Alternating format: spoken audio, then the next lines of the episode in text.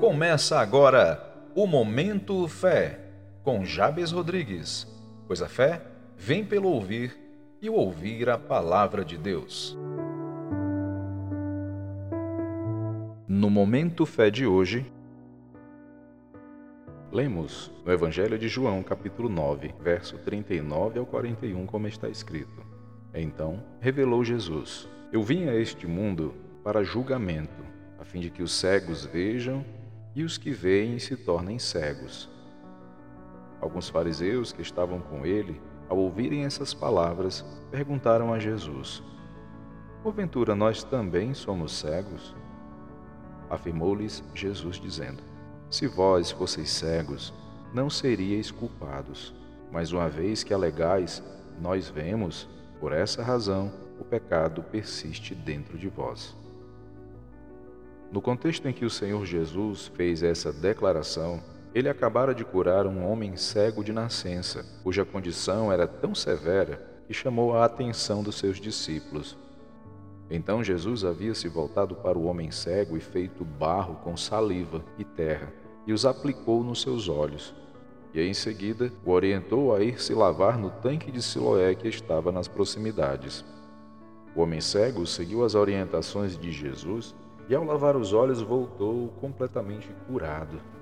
Tal fato causou grande alvoroço entre aqueles que testemunharam o milagre, e a cura foi tão extraordinária ao ponto de muitos não reconhecerem o homem que fora cego.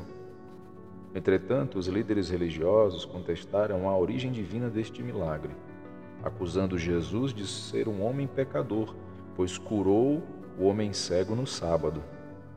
Estes homens se mostravam de coração endurecido diante da manifestação desse grande sinal de Deus através de Jesus. Tal teimosia só testificava a cegueira espiritual daqueles homens, que, mesmo vendo com os olhos naturais, comportavam-se como cegos diante da glória de Deus. Enquanto os cegos naturais estavam provando, vendo e testemunhando do poder do Altíssimo. Amados, os sinais, prodígios e maravilhas em manifestação durante a pregação do Evangelho de Jesus Cristo são demonstrações de que Deus está envolvido com o seu ministério. E temos nos dias de hoje presenciado diversas manifestações de sua glória no meio do povo, em diferentes nações, etnias e culturas, não importando se em reuniões familiares, cultos, nas praças ou ruas, assim como em qualquer outro lugar onde o nome de Jesus seja glorificado. O Espírito Santo de Deus tem confirmado a palavra anunciada pelos seus filhos e servos. Sendo assim, o Senhor Jesus afirmou dizendo: Eu vim para trazer julgamento. Eu gostaria de te dizer que os sinais são parte relevante desse julgamento, tanto daqueles que veem quanto dos que estão cegos. Ou seja, alguns para condenação e outros para absolvição. Em um contexto em que o Senhor Jesus se revela como Filho de Deus, manifestando o poder do Pai para libertar, curar e salvar, e ainda assim há quem decida fechar os olhos para isso. Sim, o julgamento significa a oportunidade que nós temos verdadeiramente de reconhecer o que está por trás das manifestações dos milagres que é a salvação das almas dos homens. Amados, Deus Pai, Deus Filho e Espírito Santo, ou seja, Deus. Ele é o mesmo ontem, hoje, sempre será. Os sinais continuam em evidência no ministério de Jesus Cristo através da vida dos seus servos nestes dias. Desse modo, uma igreja que anda na presença do seu Deus provará e testemunhará milagres, prodígios e maravilhas. Lembrem-se do que disse Jesus em Marcos 16: Os sinais acompanharão os que creem. Ou seja, a vida do crente é uma vida seguida por sinais.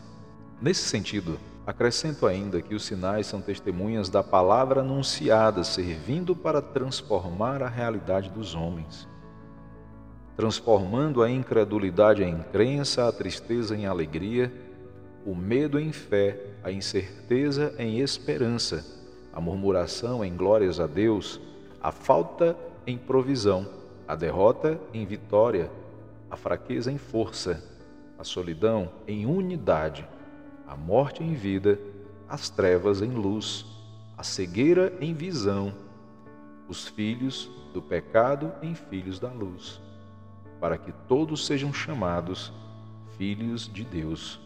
Pois o Evangelho é o poder de Deus para abrir os olhos e nos fazer enxergar a grandeza do Reino e a vontade do Pai Celestial para as nossas vidas e tudo o que nos aguarda nele.